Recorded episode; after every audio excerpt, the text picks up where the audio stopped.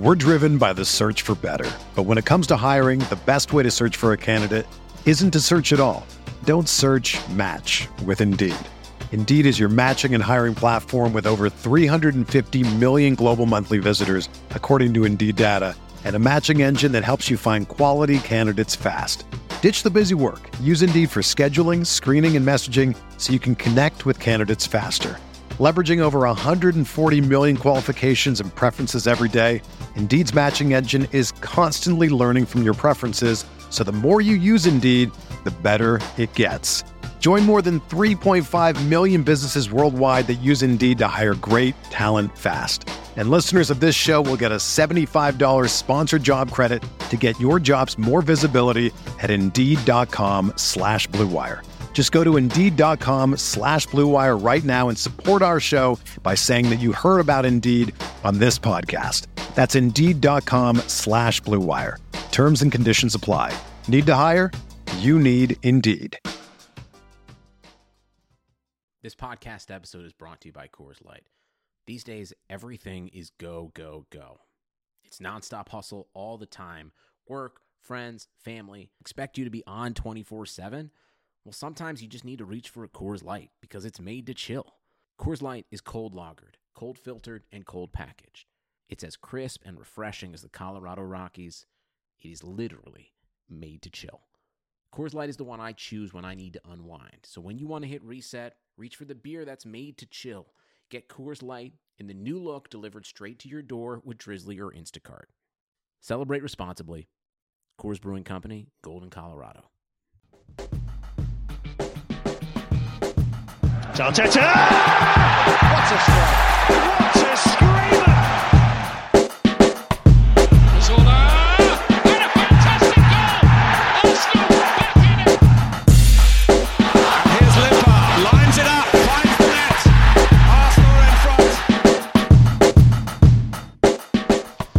Disastrous Arsenal performance sends overworked podcasters back into action. This is the Arsenal Vision post-match podcast. My name is Elliot Smith. You can block me on Twitter Yankee Gunner. I'm sorry you have to listen to me so soon after you just listened to the whole crew put out a fantastic podcast literally a day ago. But uh, you may remember during that podcast we claimed that the Ostersunds match would be a non-event.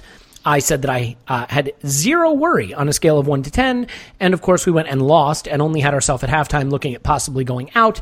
So now we have to do another podcast. And the man who had the foresight to rank it a 4 out of 10 is the man who is here to take all the accolades, and that is Clive. Uh, you can find him on Twitter at ClivePAFC. Uh, hello, genius. Hello, hello. You, you had it right. Four out of ten. Now, to Four be fair, here's what's funny, right? You said we have to see how they look after the first five minutes. Do you remember what I said in response to that? I can't remember, but I want to hear it now. I said, sure, could we be two goals down after 20 minutes or something like that? So Oh, wow. between the two of us, we really sussed it out.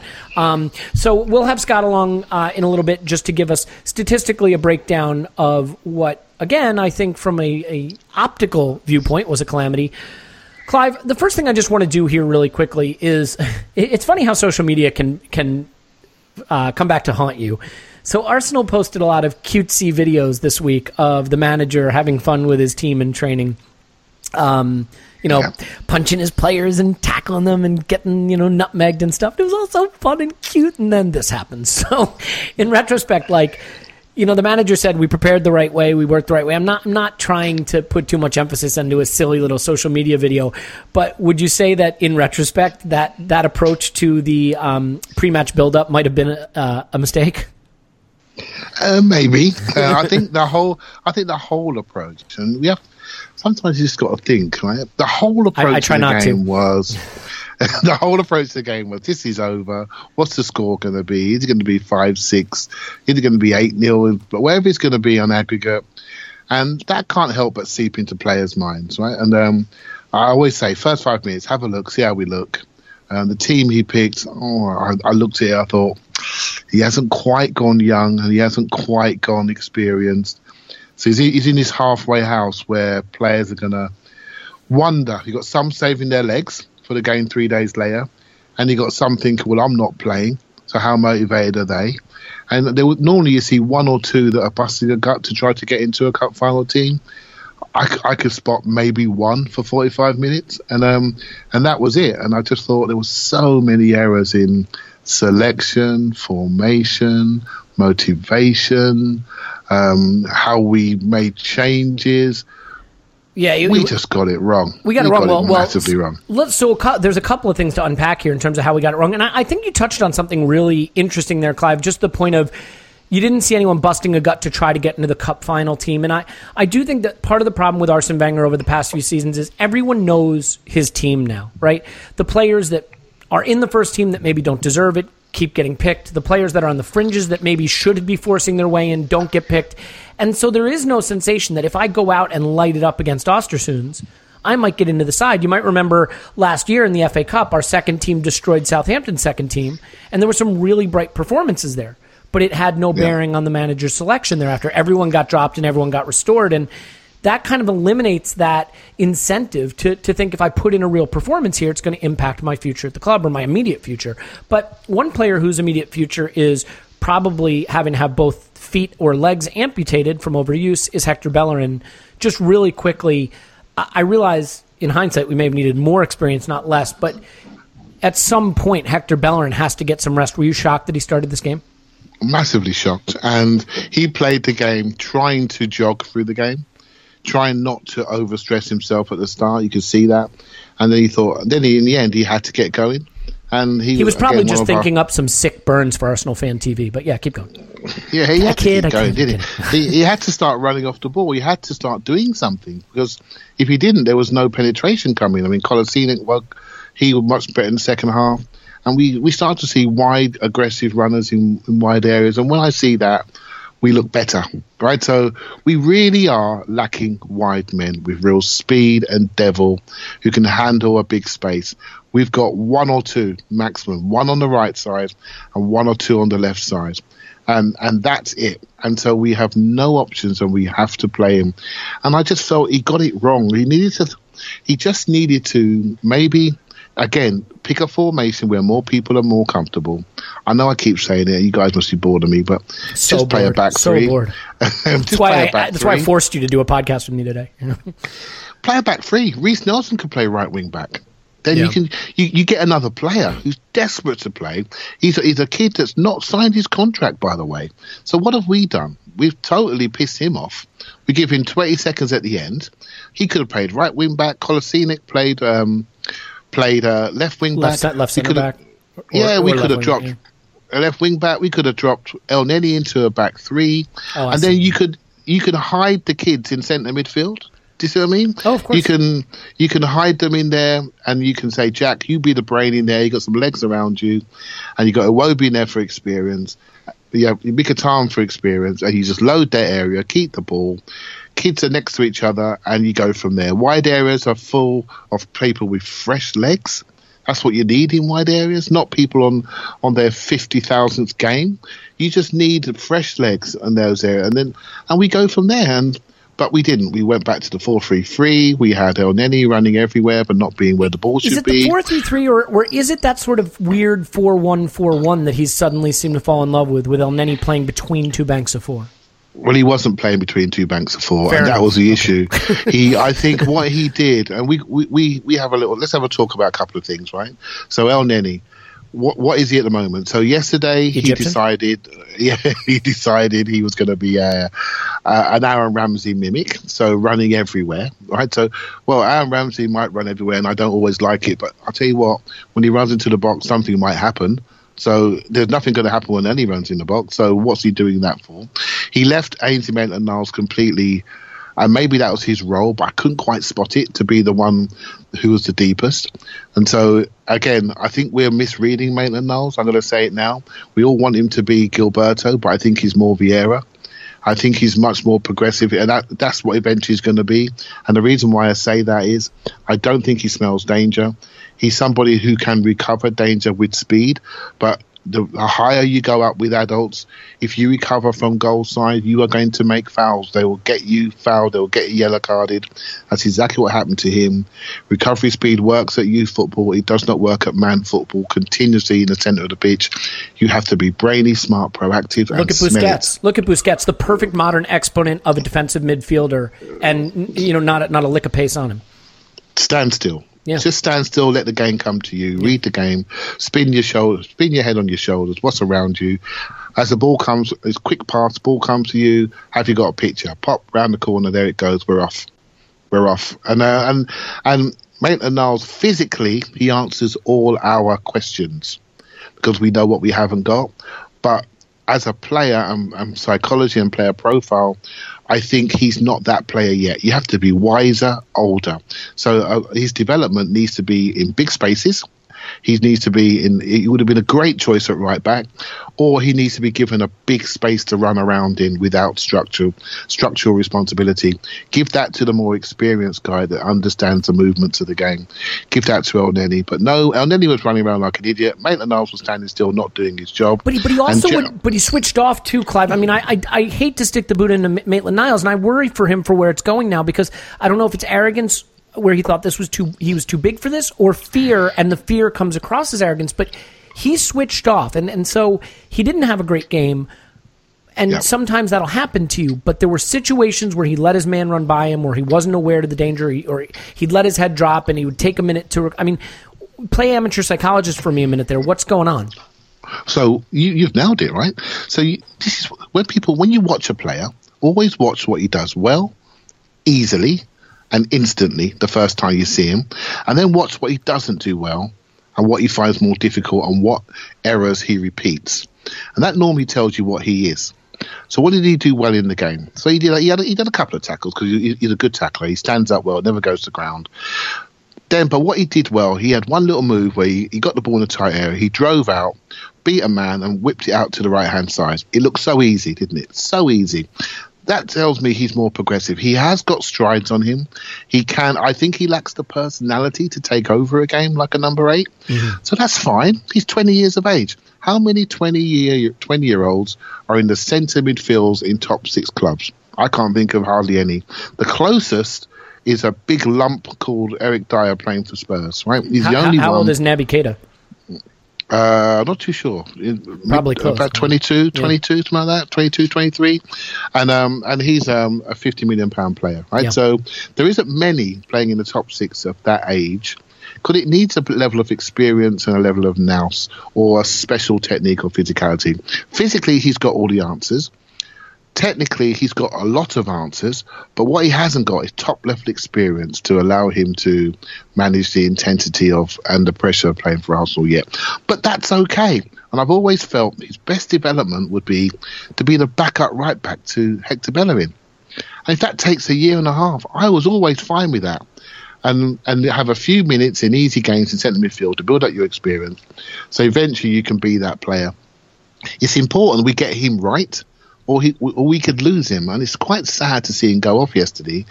And now he's got a question mark against him when really he's been one of the bright sparks of the season. Mm-hmm. Yeah, I mean, well, so here's a question then. I mean, I guess one thing we should just ask is is what next for Maitland Niles, and this is a worry for for player development at Arsenal right now because the manager decides it's his time to start stepping into a midfield role, and he throws up a performance like this where he's taken off at halftime. And now what? I mean, the manager surely can't trust putting him in the central midfield anytime soon. And does he go But back to being? I think it through earlier. Did you do you remember anything desperately bad that he did? I mean, it, it looked like the occasion got to him a little bit to me. I mean, it hmm, looked like he was doing that thing some young players do, where their head goes down, they they start to not trust themselves. You know, he didn't give the ball away that much. That was happening everywhere else. Mkhitaryan was giving the ball away left, right, and center. I thought Jack Wilshere had his worst performance since he was sort of restored to the squad and, and has had this resurgence, and we'll, we'll come on to him in a bit. But I, I just felt that from a body language standpoint, and I know it's dangerous to read that, but also what he did without the ball struck me as, as he froze. I think he froze, and especially as the game started to get away from us. I think you could see Yeah. that he was he was a little overawed by the situation. We needed someone who could put their foot on the ball in midfield and give us some control. And he Like did. Jack. Well, yeah, and Jack wasn't doing it particularly. Uh, and so let's- he was playing too far forward. You want to do the ten Oh, versus deeper midfield thing? Well, Okay. well, there you go. You've nailed it. You don't need. You don't even need me, mate. All right. Well, Jack that's been Clive. You can find him on Twitter. well, you're absolutely right. He was playing too far forward, and and he was having to make channel runs. I mean, Jack's many things, but he's not a runner of big distances. He's not a support striker, and that's where he was being played. Uh, exactly, and in the end, we he made so many sprints forward in, in, without getting the ball. he absolutely knackered himself. He was dead on his feet After a half hour, look yep. at- so why don't you just like you know if you're a manager, you're thinking, okay, I'm not sure what I'm going to get, but between Elneny and Jack Wilshere, I'm going to get some brains at the base of my team. I'm going to get some metronomic continuity, tip tap pass. They know where to stand, and you know what? I've got a young kid. I want him to have some time in centre midfield. Don't worry about it. You just go where you feel it. You just go, Maitland Niles. Go and feel the game. You've got big legs on you. If you see something, you see a chance to get forward. Get forward. Just enjoy playing in the centre of that pitch. Be aggressive when we ha- when we haven't got the ball. And when we have got the ball, be aggressive going forward. And you've got your two experienced guys behind you that are going to look after you. No, what do we do? We put Maitland Niles in front of the back four, where he's, where he's most least experienced. We got Elneny down doing a Ramsey impression, and we got Jack running the channels. I mean, how wrong can you get it? pretty wrong from the looks of things. I mean, well, I, I want to finish up on players that maybe deserve some some criticism because I want to get to the manager and what I perceive to be the really really worrying thing about this game besides everything. And by the way, we'll put into context. Look, at full time, we progressed um, by a two goal margin through a knockout round of European competition. I mean, it's not the end of the world, but you know, Mesut Ozil makes more in a fortnight than their squad makes in a year, and I, I think we have to not write them off as as part timers and any of the stuff I said about them last podcast, which was probably a disrespect, but also put in a perspective that we should be swatting aside teams like this, especially at home after we've taken a 3 0 lead. And I understand also sort of a score effects idea, which is you think you're above it, you think you're too good for it, and once you're back in the wars, it, it can happen before you know what's going on. But I, so there were problems at both ends. Let, us take the, the pointy end first, and that's Danny Welbeck. We have uh, Aubameyang. He can't play in this competition. We have Lacazette, who's injured, and we have Danny Welbeck. And those are the strikers at the club, unless you want to go down to Nketiah, who I guess is knocking on the door. Danny Welbeck, for me, looks physically and psychologically shot in a couple of ways. Now, I don't want to say that he was ever Thierry Henry because he wasn't, but his runs used to be a little more intelligent. He used to cause problems. He he used to use his physicality and his burst to create issues. What I see now is a guy who makes runs from the center into the channels with his body shape such that when he receives the ball, he can neither shoot nor deliver the ball to another runner or another teammate. He he puts himself in positions where he just totally neutralizes the danger for the defender on his own. Um, Yeah. I I am really, really concerned because Danny Welbeck is essentially the number two striker at the club, while Lacazette is is not fit and number one in this competition. Is it time to start? And I, I know the manager made some comments about Welbeck's two terrible knee injuries and needing to stick with him and seeing things in training that that excite him, but even taking the physical side away from it, the way he plays, the way his runs sort of snuff out danger instead of creating danger, are you worried that we may have a real problem being able to rely on Danny Welbeck? Uh, we got a problem relying on him as a main centre forward. I still think he's a, a good second forward. Um, I like the problems he causes, even though they're unstructured and I don't know where they're coming. But um, I've always liked him on that left hand side because I think he's energetic. I think he causes problems for people. I think he moves people around. I think um, I don't I don't want to give up on him. He he's our player, right? He's our player, and we need to we need to back him because we're gonna we're gonna need some minutes from him. You know, He can't Lacazette's be the there. number nine with the responsibility to score the goals and lead the line, though, right? I mean, he does not have that in him. No, he, he doesn't. And when when he was that player, he had a goal scoring Sanchez behind him. So his responsibility was pressing, stretching, and creating space for Özil and Sanchez, and it worked. But they're the ones with the with the technique, the assuredness on the ball, with the execution ability, and the goals. Right, so Welbeck, if he scores nine goals a season, that's enough. But he's got to cause problems to defenders to create issues for them to create moments when the other two can benefit. When he's the main centre forward, we're now looking at him and saying, well, now you've got to do it on your own. I don't think he's ever been that player. He's never had the responsibility of leading a line for a top team for more than one or two games in a row without without the support behind him. So we've given him behind him Mkhitaryan and Jack Wilshere. That's not really a lot of goals there, really, historically. Well, we don't know about Mkhitaryan yet, but that's not a lot of goals. There's a huge responsibility and expectation on Welbeck. And let's be honest, I think he's he's falling, he's crumbling under that weight of expectation at the moment. He looks like he's a little bit much um, psychologically and physically. We don't know where he is. And so we, you put two and two together, and you, we get what we got last night. It- Yeah. it- it's it's not great, right? Well, I think last night really lifted the lid a little bit on on this squad depth and where we've left ourselves. I mean, I understand that some of the business we did had to be done. Theo Giroud, um, you know, I, I totally understand why we did it. The Alexis for Mkhitaryan thing. I'm not sure I can understand entirely why we sold Gabriel. And this is the next thing. I mean, you got five center backs, five legitimate center backs at the club. I don't think you can count Elneny. I don't think you can count Kolasinac or Monreal. They're not center backs. So, especially in a back four, you have Koscielny, who is a star, an aging star who's on the decline probably and has Achilles problems. You have Mertesacker who's retired. You have Mustafi who has real quality in him, but calamity in him as well. But I guess you'd say in Koscielny and Mustafi, you have a pairing you just about would trust, sort of. And then you have Chambers and Holdings. Uh, holdings?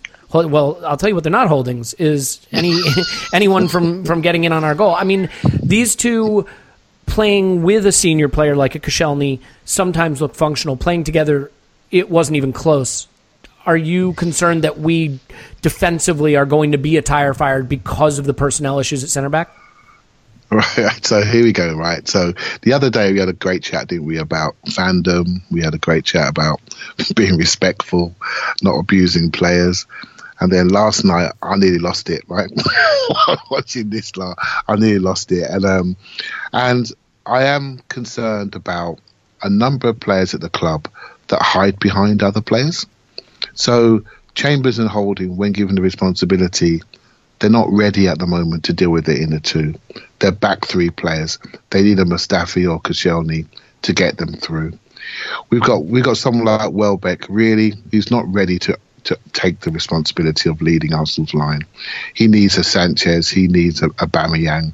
He needs a Lacazette who can hold the burden so he can then flourish.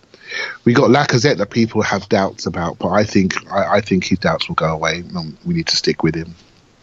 Aubameyang, no doubts, leader. Özil, no doubts, although he has moments where he disappears, but he's a leader. We have a number of players.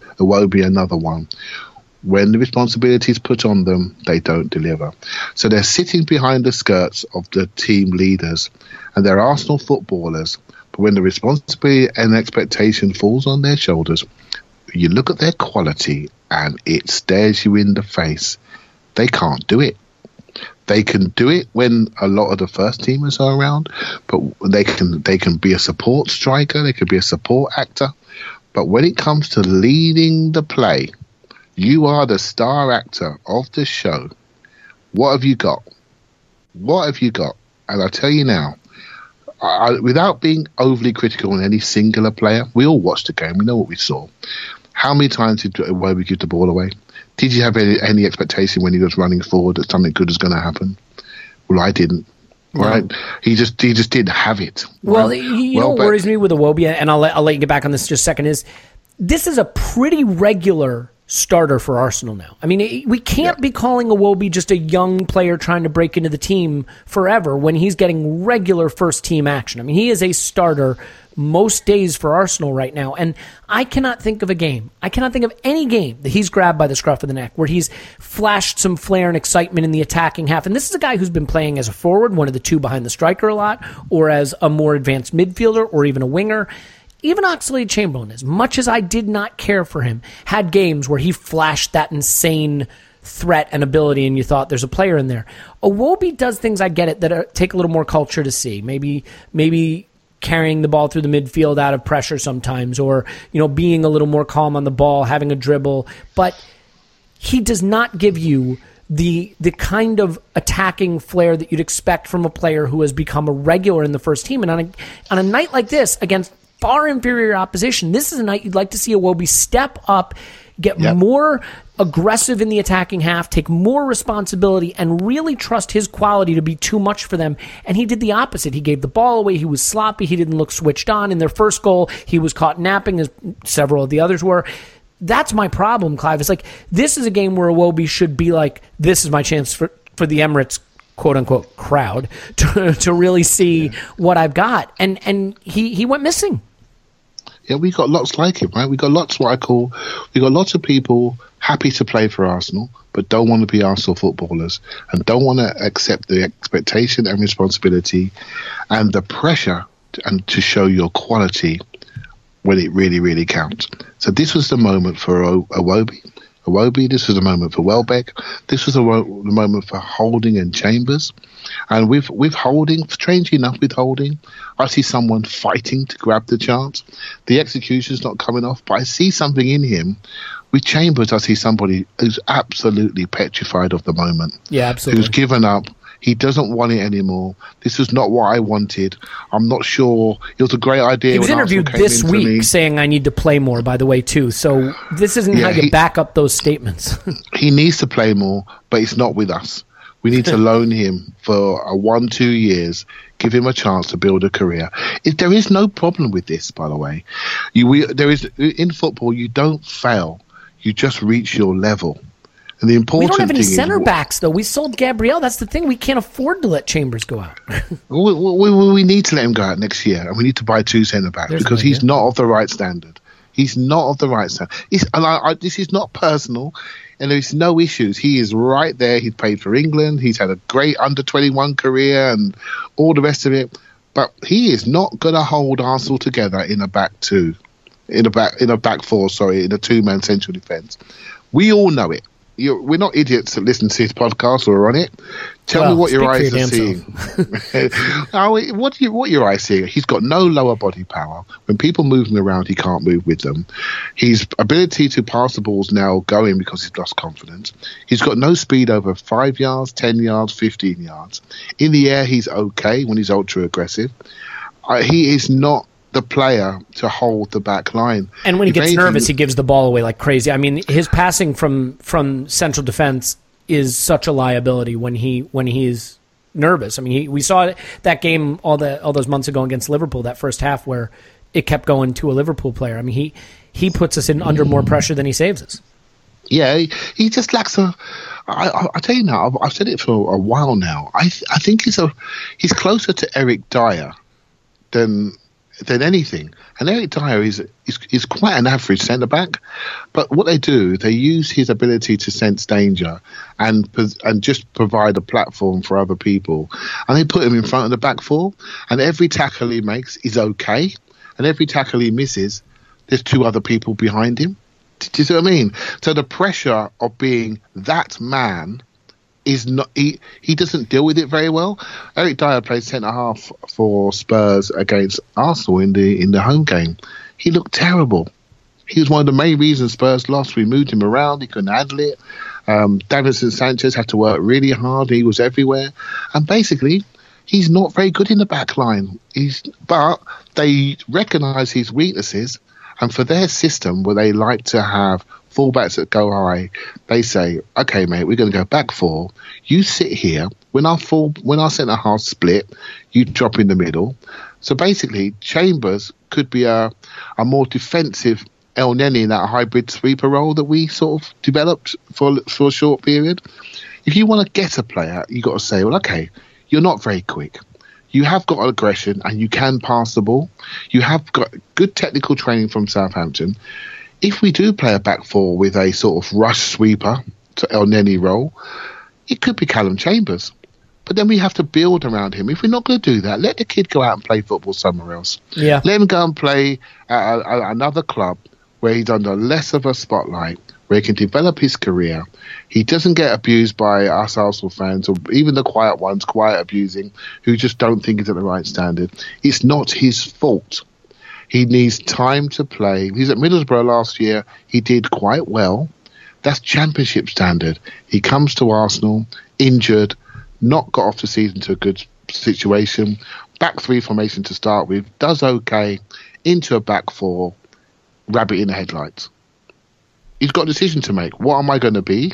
I need to go and play. I need to go and fight, play for somebody who understands my strengths and weaknesses and is going to put me in a team and trust me so I can build my confidence. And that's what he needs. Yeah, I, and look, I hate killing the kids. I hate killing kids in general, but killing our kids in particular. And I hate doing it, but you have to evaluate them with the opportunities they're given. I don't want to write Ostersunds off as some joke of a club, but you should be able to play your younger squad players at home in a game where you won the away leg 3 0 And Yeah. Holding and Chambers and Maitland Niles and Iwobi, this is a game they should be approaching with the idea that I'm going to let what little of a home crowd there is see my quality, and they didn't. And you know, you you worry about the position they're being put in because Holding gets absolutely roasted for the second goal, which by the way was a really good goal. Um, the first goal, Chambers is, is found totally wanting. Maitland Niles has to get hauled off at halftime. Iwobi put in a two out of ten performance, and this is how you destroy young kids' careers. This is a performance and a match that will stay with them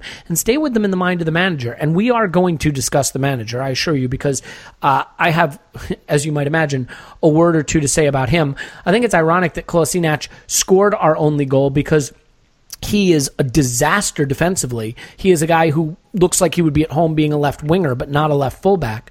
Uh, He's, he's a wingback. yeah, he's a wingback. yeah, all right, maybe that's it. But I mean, he, no defensive ability, and he looks slower running in defense than he does in attack. It is six straight home losses in knockout ties in Europe for Arsenal. Six straight.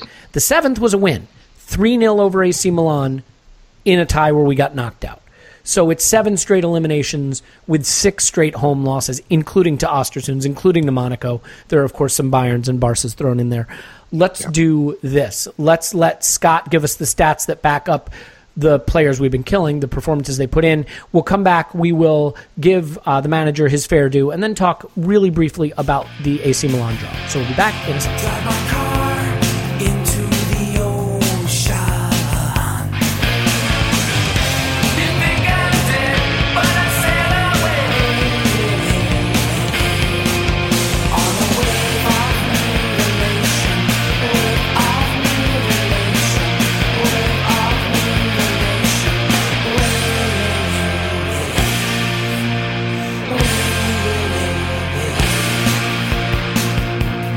As ever, it is always helpful to find out what the spreadsheet thought of the players that were a disgrace. So Scott is here to do that. You can find him on Twitter at O underscore that underscore crab and find his great work at crabstats.blogspot.com and theshortfuse.com. Hello, Scott.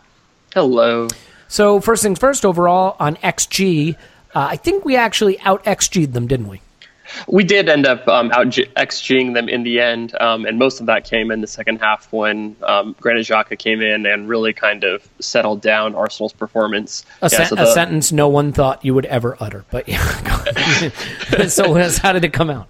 Uh, so overall, it was 1.5 to uh, 0.8.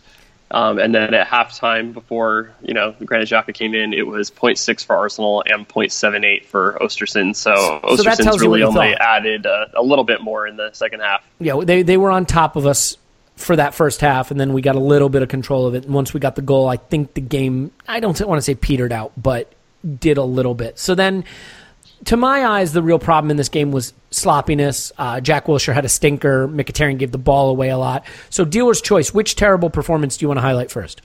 Um, well, we can kind of you know kind of highlight the, the total as a team. Um, so I was pulling this because I you know did a, uh, a kind of a mailbag thing earlier today, and someone was actually talking about wha- where did this rank on our, our ball retention.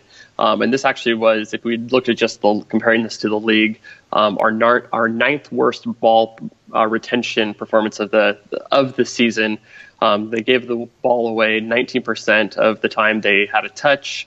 Um, so really, really not good, especially when you what consider what would be what would be like an average in in that respect like what, what since i have no idea what the 19% means in context like for me like what's what would be a just fine performance in terms of ball retention Yeah, so looking at the the averages for the season, it seems to be about uh, 14, 15% of the time Arsenal would give the ball away. So this was worse than average, but not one of the absolute worst performances. but still about you know 20 30% worse than we usually do exactly. And then you also consider the the you know the, the level of the team we're playing. Great point. And at home. That Yep. really makes things um, you know seem even worse. So great great yeah, point this- yep so it was terrible um sorry i'm stepping all over you here so so then how about individually i mean who was the the biggest contributor to our profligacy Oh, Mkhitaryan by far was was the worst. He really filled into that Alexis role of giving the ball over over and over again. Um, but worse than what Alexis used to do is he used to actually you know come up with something to kind of redeem himself. And Mkhitaryan really didn't have one of those things to, to redeem himself. He gave the ball away.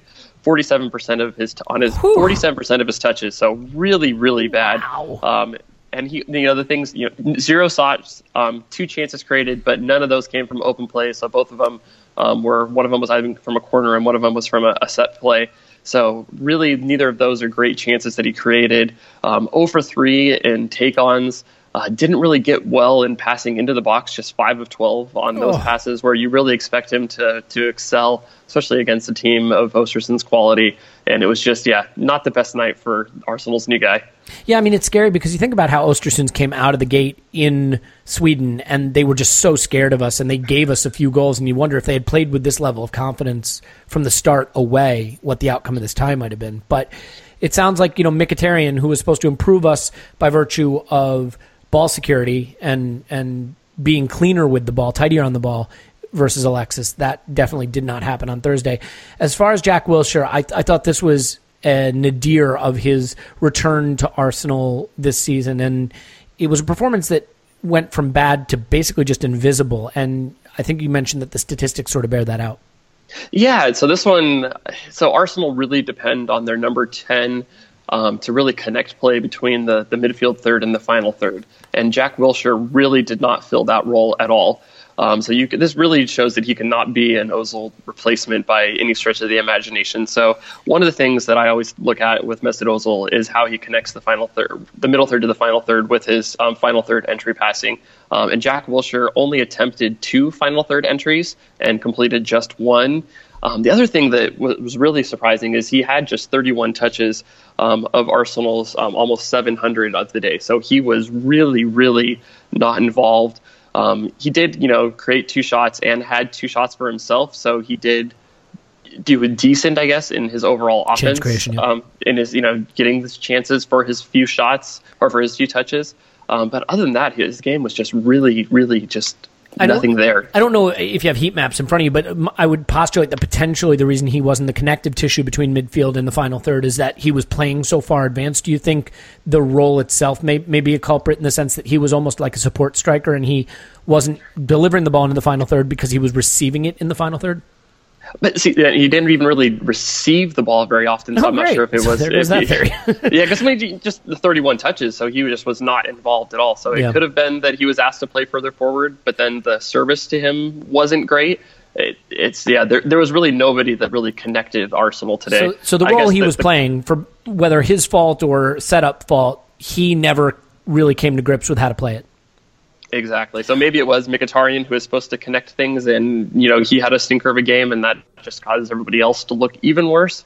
Or I, yeah, who knows? There's so many things that went wrong in this match, but Yeah. you know, luckily Arsenal stumbled their way through to the next round. Let's come on to Iwobi because he's a player I thought performed poorly, but you at least had a contrarian view of that. So, which I always like. I, I like when there's redeeming things that maybe my eye missed because I'm a cynical bastard. So, how do Iwobi look to you on your magical spreadsheet? Yeah, so I mean, you know, on a night when nobody looked good, I thought Iwobi was the the least bad of all of the players. Um, actually, I will uh, shout out to Granit Xhaka, who really probably was the best player overall in the night, even though he only played 45 minutes. His, you know, just came in and kind of solidified the match and kind of gave Arsenal a little bit of presence when they didn't have any to begin with and were running around all helter skelter um, in the beginning of the match. But going to Iwobi, um, so I, I look at the, the offensive value added, and he actually led Arsenal um, on the day um, with a, a .77 offensive value added. Um, he was the only person to create the a big chance for Arsenal. That was uh, the Danny Welbeck header um, on a really nice little chipped cross. Um, he actually was the, the leading dribbler for Arsenal, four of nine um, on the day. He had the, the highest carrying value added, so being able to move the ball forward with um, dribbles. Uh, he only he was one of the few players that didn't really kill themselves with being uh, losing possession. Um, and he, yeah, so I mean, do, there was a lot of failed dribbles things. count as a loss of possession? So those five dribbles he didn't complete. Is that does that mean it resulted in in uh, the ball going to um, the opposition?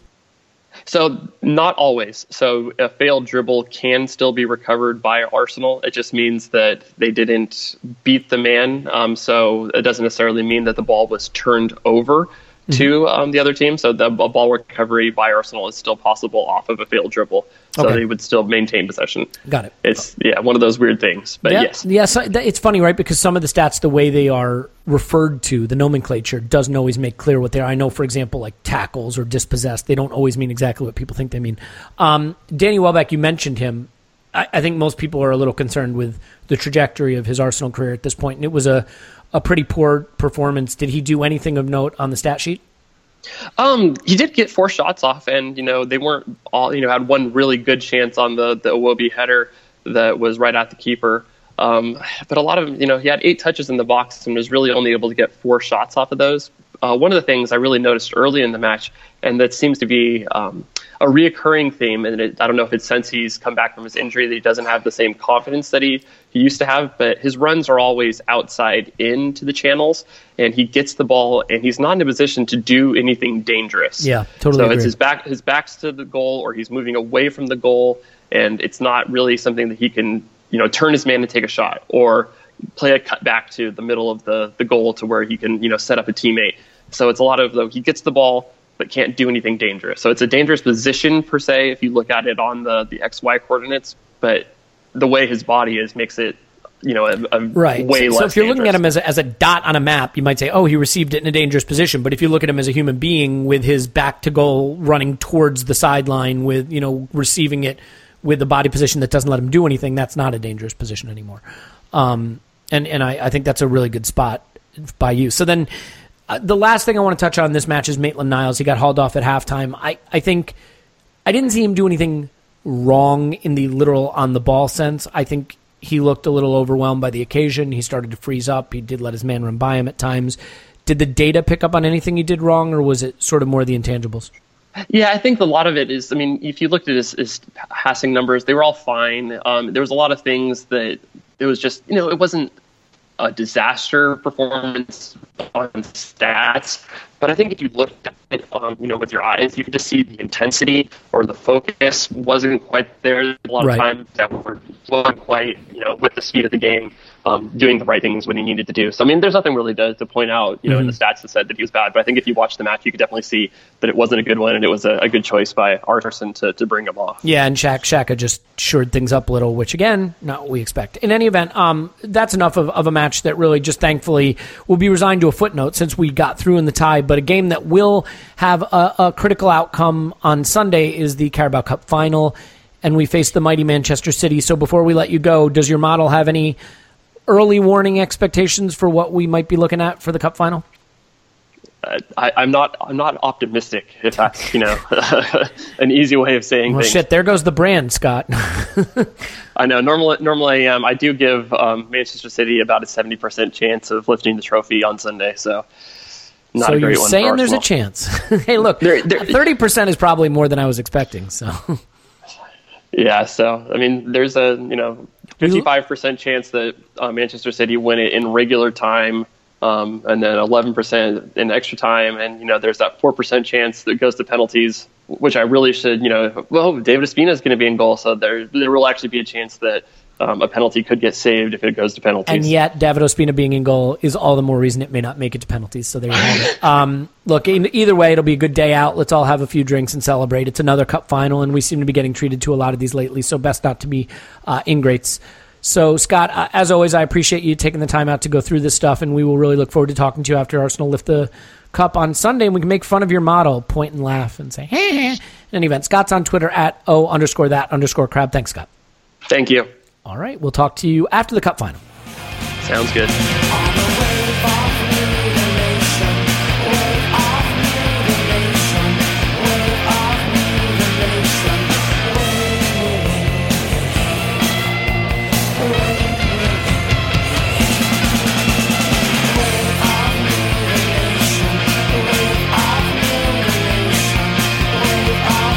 Okay, so we're back.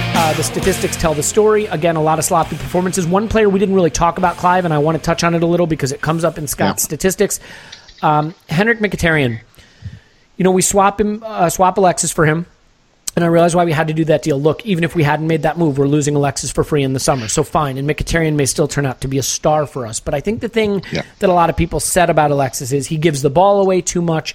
You know, this might be addition by subtraction in a way that getting Mkhitaryan, who moves the ball quicker and is, is better on the ball, could improve us, even if he doesn't have the goals and assists that Alexis necessarily have. He might speed up our play and make our play more uh, coherent. Well, he's turning the ball over a ton. He his passing was horrendous against Ostersunds. I mean, do you have some concern? And I realize like this is a guy who played irregularly for United, who's going to struggle to find some of his best form. But again, on a night like this, where you had quite a few young players, and there wasn't a huge demand on us in terms of the position of the tie. This is a chance for Mkhitaryan to sort of guide these other players through it and let his quality shine, and that didn't happen. Did that worry you? Um, not really. I've got to be honest with you. I'll tell you why.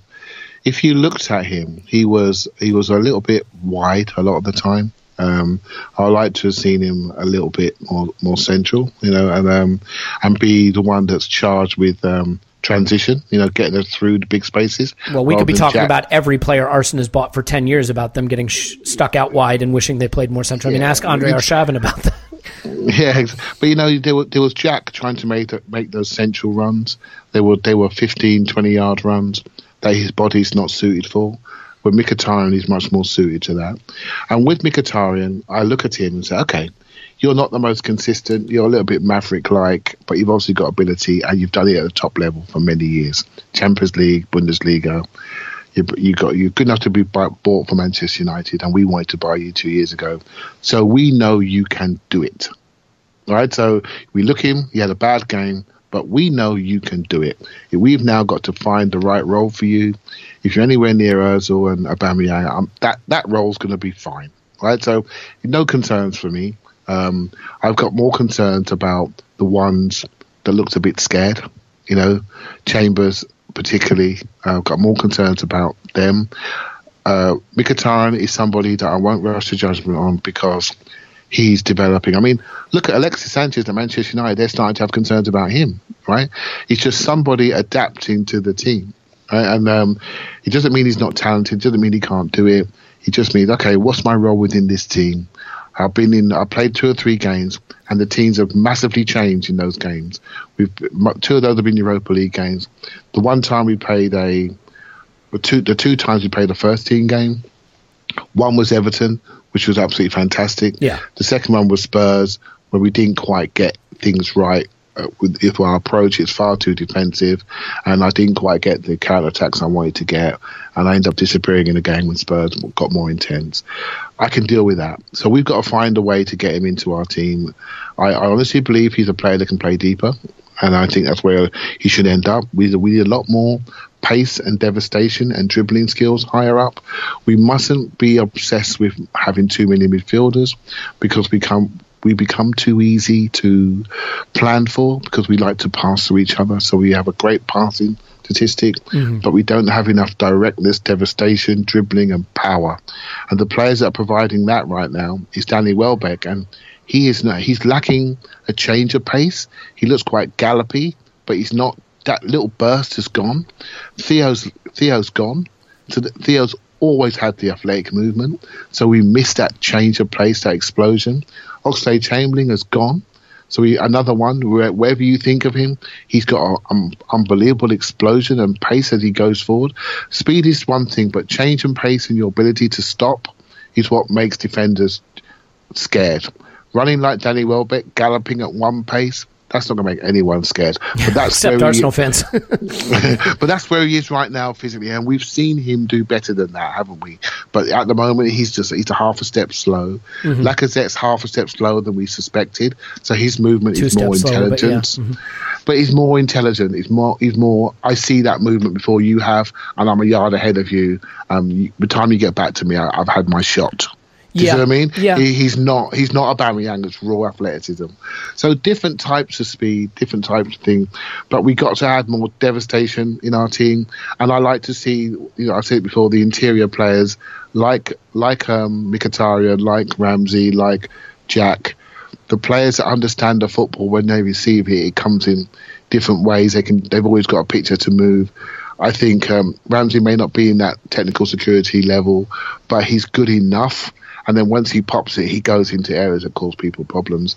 Mkhitaryan, I think, then somebody is going to end up being one of our two number 8s in the Man City style. Um, and then we, if we if we buy smartly as a wide forward in the summer, I think it, the decision will be, you know, somebody to play for Aubameyang and Özil, but somebody very fast, very direct, that attracts people to give speed.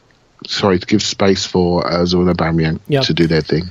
All right. Well, I mean, look, that that's comprehensive on Mkhitaryan. I don't have a lot to add on that other than just that I think it surprised me to see him be this untidy, and, and maybe I had the wrong kind of picture in my head, but I think being sold this idea that the reason it would improve us is that we wouldn't have to deal with Alexis's turnovers, and he's doing all that and more. It's it's not ideal, but. Look, I mean, it, it wasn't a good game for anyone, and, and and I think the situation became very difficult very quickly. But we have to get on to the manager, and I, I think he deserves so much of the credit for this performance.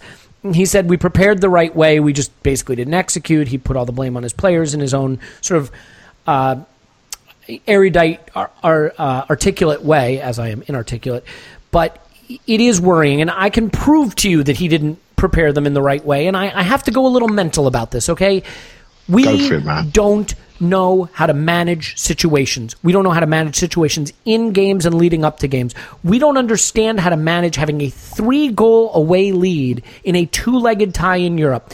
If you prepare the right way and you know you're putting out a second string team, you say, look, get your foot on the ball, get into your passing game, keep it compact, stay close to each other. You don't have to go buccaneering up the pitch. If you have a runner, you can find him. But for the most part, let's kill off the first 30 minutes. Get rid of any thought they have in their head that they can do something against us. The will will go out of them, and we can just choke this tie off. We'll get a goal or two. It'll be done. You know what? Get your feet on the ball, get comfortable in your passing. That's the instruction. That's the instruction. Just don't court danger. And yet, three minutes into the game, we are caught up the pitch with them having numerical advantages running at us. And all game long, and early in the game it started, they had numerical advantages running at our defense. We showed no tactical news, no understanding of the situation, just the sense that we could go have fun and go attack them. And it, we paid for it. And, you know, we won this game. Uh, we, we didn't win the game, we won the tie. And in, in the end, I guess you'd say comfortably. But at 2 0, there were opportunities for them. And at 3 0, we lose that tie. I promise you that. 2 0 was a disaster, an absolute disaster. One goal from extra time. And I, I think I'll sum it up with the way they scored their goal, Clive. Oh, sorry, the way we scored our goal. Yeah. In the moment where we scored our goal, we, we created one of the dumbest situations in the history of football. It's 2 0. So at 2 0, you tell your guys in the, in the dressing room, all right, guys, 2 0 stinks. Let's get control of this game. Let's not take unnecessary risks. If we lose this game 2 0, we still go through. Now the priority is going through. Let's imagine this is AC Milan and we win in Italy 3 0. And they get two goals in the first half and it's halftime. What would you be saying? You'd be saying, keep it tight. Don't give away easy goals. Don't get caught out of position and up the pitch. Keep it tight. 2 0 loss is still good enough. Well, that's what happened against Ostersund. And here's what happens within five minutes of the restart. We get the ball up the pitch. Bellerin gets to the byline and he crosses it. The cross doesn't find an Arsenal player, it finds their defender. Now he winds up miskicking it and Kolasinac scores. If he does not miskick that, let me explain something. There are seven Arsenal players ahead of the ball. Seven Arsenal players, outfield players, within eight yards of their goal with a one goal lead in the tie. That means going back the other way, they have a four on three advantage numerically all the way up the pitch, running at pace against Chambers and Holding into space. If that defender doesn't miskick the ball and just puts it out 10 yards to his, to his midfielder standing in front of him, then what? Then what happens? And that is the thing, Clive. I mean, the thing that does my head in is, you know, fine. The, the manager can't kick the ball for them. He can't make Danny Welbeck make the right runs. He can't make Iwobi, you know, stay alert and switched on all the time, although maybe he can have some impact on that. He can't make Chambers or Holding better one on one defenders. But he can give them instructions about not being caught with seven outfield players eight yards with uh, within eight yards of their goal with a one goal lead in the tie. And and again, we score a goal from that, and so it sounds like oh, you're just complaining for nothing. I'm not complaining for nothing because these are the situations we routinely find ourselves in. We do not manage situations. And I'll go back to the Monaco defeat in the Champions League. It's 2 0 Monaco, and we get a goal back. And what do we do the minute we get the goal back? We go racing into their half. We switch off to the danger. We just keep chasing, and they go get what? A third goal, right? Yeah. And that kills the tie for us. And so, Clive, this manager seems to have lost the ability to either deliver the right message or get his message across.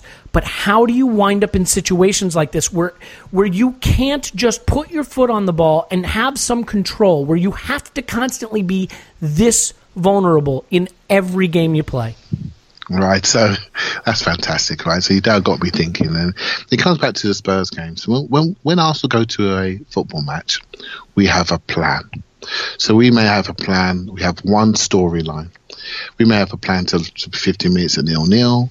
We have a plan to go one nil up, and then if the game opens up, we counter attack and we we pick people off because we're smart on the ball, right? But what with football now, you have to go into games with multiple plans. You got three substitutions. You, so you got six or seven on the bench. Sorry, I can't remember. Six or seven on the bench, and basically you can create multiple game scenarios, mm-hmm. multiple plans at nil nil, at one nil down, at one nil up, and everybody should know what they are. At one nil up, certain subs should get up straight away. This week, no, it's my chance because I know the game scenario that we planned before at one nil up with 25 minutes to go, I'm coming on, you know, or at one nil down, the wingers and the forwards should be getting up because we know at one nil down, we're going to take this person off, take that person off, and we're going to we're going to add speed in wires, whatever it may be. What often I find with watching Arsenal, we have we have one plan. Let's see how we start. Okay, we started okay. Okay, let's carry on playing that way and let's see how it goes. And if it goes well, we then react to that situation. If it goes badly, I'm not quite sure how I'm going to react, but hopefully, If it goes badly, it's out. like that gif of what's his name who walks into the room with the pizza and everything's on fire. Have you seen that? Yeah, That's what it exactly. is. We are the we are the uh, embodiment of that gif. it comes back to managing details and in-game scenarios, and I don't think he puts enough emphasis on this.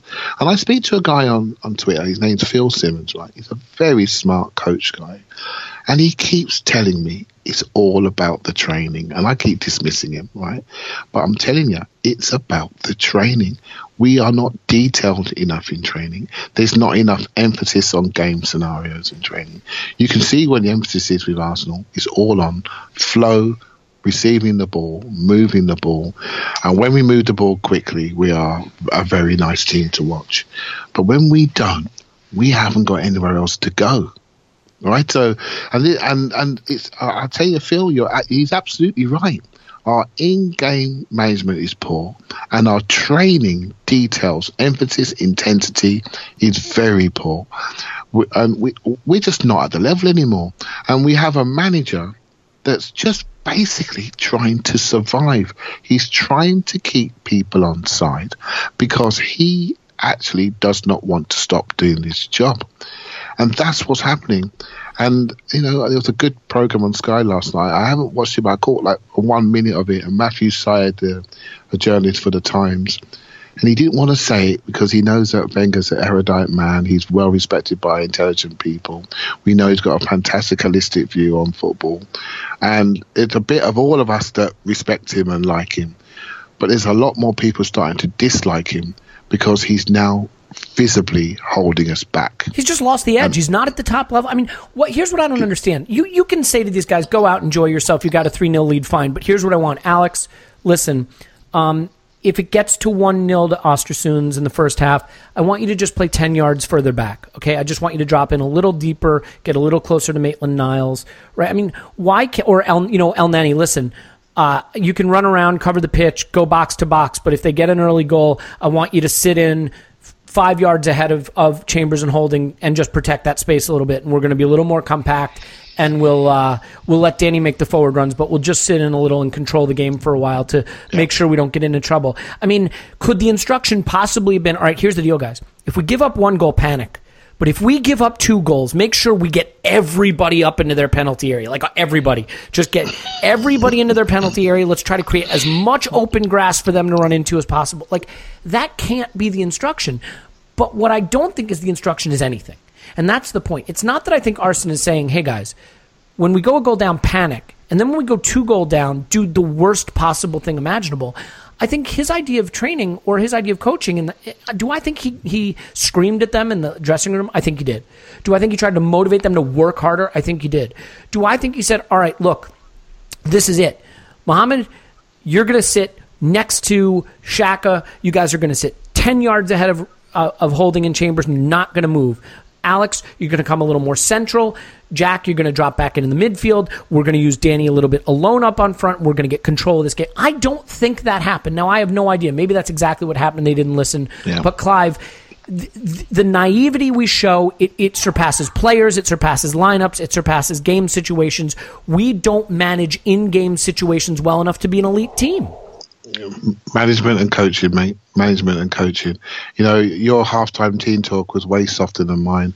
I would have said, I'd have sat them down. I'd have said, okay, a number of you right now, your careers are right in the line. But you know what? Just imagine. Now I've said that out loud. Imagine what the players are thinking. They're looking up and thinking, you've got 18 months of your contract left. There's a good chance you're going to go in the summer. And you know what? I'm not listening to you anymore because I've got my contract and my agent's already looking at a summer move for me. You're not going to play me in a cup final. So I don't really care anymore. Right? And four or five of them are thinking that. And that's how it goes. Right? And, and I get, That's but, but can I just stop you for a second? I totally get that, but this is kind of my point, right? That's why I think saying, "Oh, your career's right on the line right now." All right, that can be motivational stuff if you're a manager who's who's got that leverage and has done the tactical work. But at a minimum, you would think that if he got out the chalkboard and drew some circles on it and said, "This So- is the zone I want you to play in," that whether they respect his future or not, they can hear that and do that. Right, Elliot. So this is how football goes, right? So Mourinho, right? So he was he was a bit chippy with his players a little while ago. He wasn't. He was struggling to hold some of them, and then suddenly he signs a contract. So he signs a new contract. What's the first thing he does? He targets Paul Pogba. It's like, can I chin the biggest boy in the playground? If I chin him, everyone else will fall into line. So Mourinho is now on a power play. Let me let me show all of you what I can do to my ninety million pound midfielder. I don't I've think that's the new- right strategy, by the way. But yes, I Uh, see. by what the way, you see what I'm saying? It's HR Yes. work, right? It's HR work. Um, I used to work in an investment bank, and the guy, the CIO, came in, and the first thing he did was fire the best MD. All the other MDs and directors, they were petrified. They thought if he can fire him, we're all in trouble. Right, so, and that's what people do. That's that's management. That's leadership. and, that's and I get it. I, I. I totally get that, and I think there's an argument But for. I- yeah, sorry, but, but. Wenger can't do that. Everybody knows he's in departure lounge. Everybody within the club knows he's. It's time for him to go. People are tired of him. There are people wanting to leave because of him. There are people wanting to join because of him. Let's not. Let's let's give it a bit of balance. absolutely. Let's give it a bit of balance. But if we're going to progress, and with all the changes happening in the background, there's a situation where there's a natural change coming. And my fear is it's going to be two years and not or not this summer, because this it is so the right time now. If it wasn't the time last summer.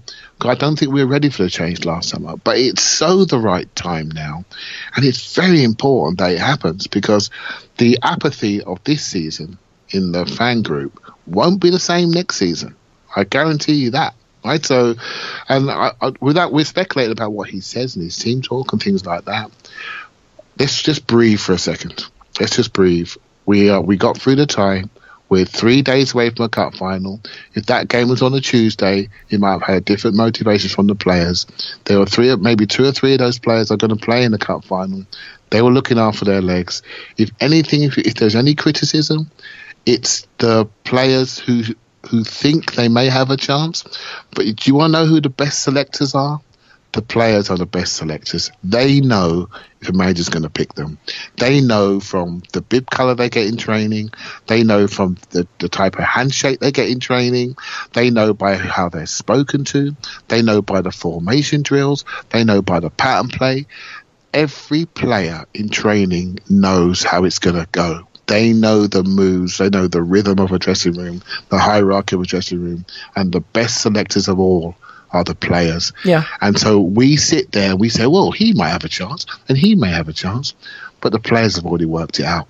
And they've worked it out, and they know what's coming. We're 3 0 up.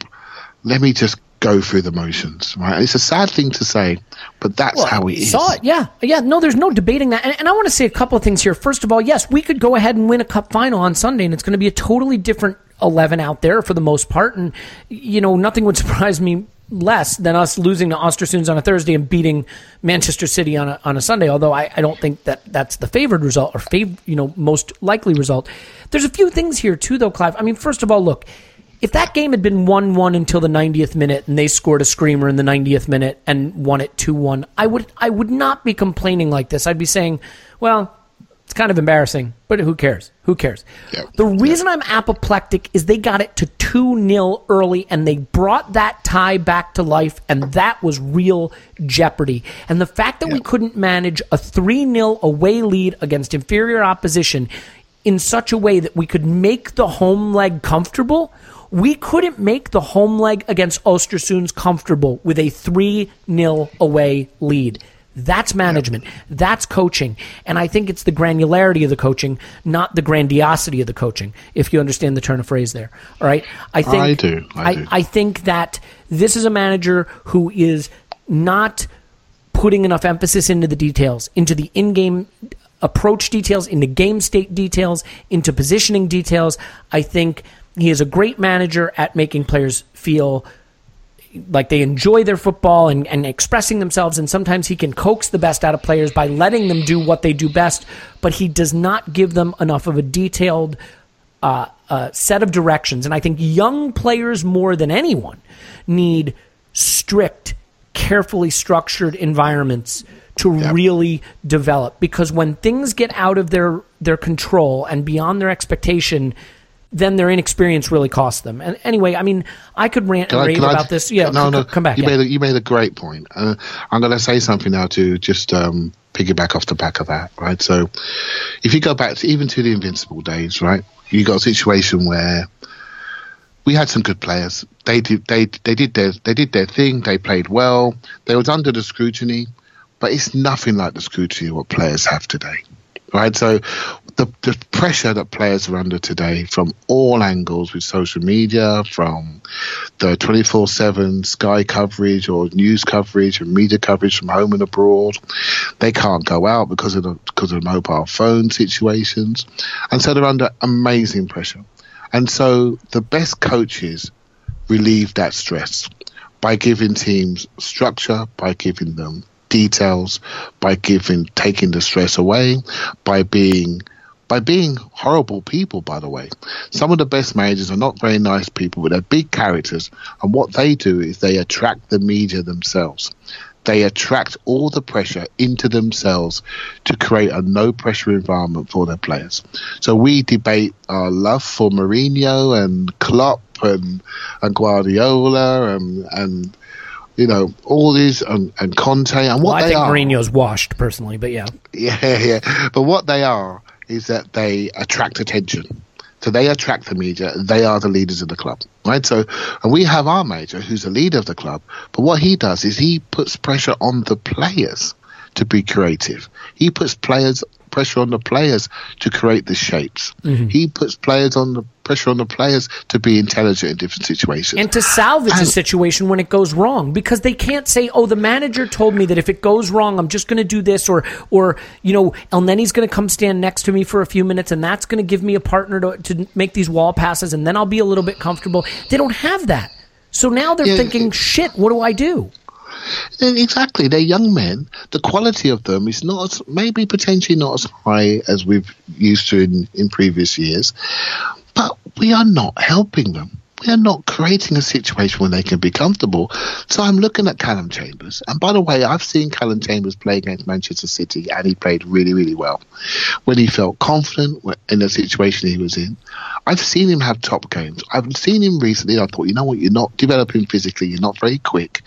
But let's let's just flip it. Let's flip that coin for a little bit. If you were his parents, I'd be thinking, oh my goodness, what are you doing to my son? You are not creating an environment where he can play. He doesn't know where to stand. He doesn't know what his job is. You know, it's obvious he's a right sided centre half in the back three at best. That's his best position. He's quoted that. And we're not giving him that situation to play. We're under incredible pressure. He's in big spaces on his own, and we're not looking after him. And so we've lost the player. We've spent sixty million pounds on a player, had him for two, three years, loaned him out for one, and we've lost him. That's bad management. You don't have You to know, sell me on it. That's I mean, bad management. just- that is yeah. shocking management. Well- you either got to work him out much quicker, create a situation where he can he can thrive, where he can survive and play good football. And I go back to Eric Dier. Eric Dier is a terrible footballer. But he's in a system where he feels emboldened, where he knows his role, all his weaknesses are covered, and everybody else in that team respects the job that he does. He heads the ball out on the front post and corners, and he heads it in on the back post on offensive corners. If you break on him, he kicks you in your in your Achilles, and he gets the ball. If a lot of time he doesn't want the ball because he's, he's, he's not very good in centre midfield. But when he gets it, he passes it back where it's come from and he shifts his position. That's what he does. But he has a role, Yeah. and we I- are killing our players by not doing the same thing. Look, I, I don't I don't disagree. I think we should we should as you said, take a breath and, and let it and, and sort of breathe this game out now because there is a cup final. We did a preview of it in the previous pod, so we're not going to do it again. So in two minutes or less at the absolute most, give me your thoughts on the AC Milan draw. Um, well, there'll be no complacency, will there? And it's time for the top boys to come out, right? And and because if we don't, we're going we're going out. So I'm quite pleased because we've had some fairly average games, if almost well, let's say fairly average, just say below average games. So at least we're playing a, a great football club. It's going to be a, a good fixture. I think I've taken for granted some of the Champions League fixtures over the last few years, and I've really missed those sort of glamour ties. You know, I've been to the, I've been to Bayern, I've, you know, home and away, and I've, I've seen these games. I've been to Barcelona. They're fantastic games, and I don't, I miss them. I really miss them. I can't tell you what Champions League nights are when you're in a knockout tie at, at Arsenal. They they are they are special nights, right? So um, I want to get those back. You know, I've got no shame in saying I want those back, and this is the closest we're going to get in the short term. So yeah. Expectation? Um, hey, it's Arsenal, right? Uh, So- I give it. I so give it. A, knows? f- I, I give it a four the other day. Mm-hmm. I I think we need this, and I think that maybe came out in some of the team selection the other day. I think Wenger was petrified of losing that game. He needs it. I think the Europa League, Arsenal are underplaying its importance. I saw a lot of fear on that pitch. I saw a lot of fear in the manager, and I think he's going to play his strongest team. I think we'll get through. Uh, if we have um, maybe you know Lacazette close to fitness, for example, I think Yeah. I think we'll get through just so. I think we should be able to get through. I think it's perfect for us in the sense that it's a big club that we will take seriously, but they're not very good. Um, I think Suso is their leading scorer in the league or something like that. I mean, they're they're not a hugely dangerous team for us. Having said that, anyone could be a hugely dangerous team for us right now. I think Lacazette coming back is a key to it as well because Danny Welbeck couldn't score in a in a house of ill repute. Uh, let's let's leave it there. Come on, Arsenal Cup final Sunday. Make this whole podcast something that we have to regret recording three days from now. Uh, Clive's on Twitter at Clive PAFC. Thank you, Clive. Top man, cheers, mate. Yeah, same to you. And uh, for all you ingrates, an extra free pod this week. And by the way, ingrates, please give us a five star review. That would be brilliant. We would love you for that. Write nasty things about Tim and Paul. Uh, my name's Elliot Smith. You can block me on Twitter, Yankee Gunner. We'll be back after the Cup final. Up the Arsenal.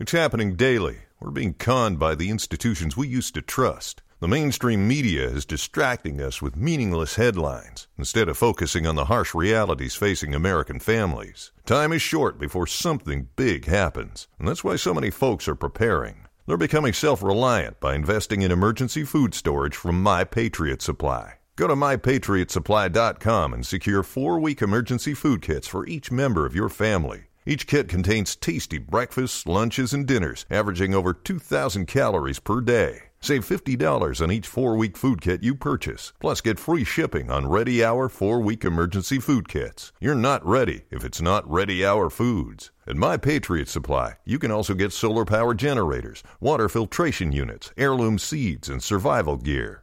Order by 3 p.m. and your unmarked boxes ship the same day. Shop MyPatriotSupply.com today. MyPatriotSupply.com.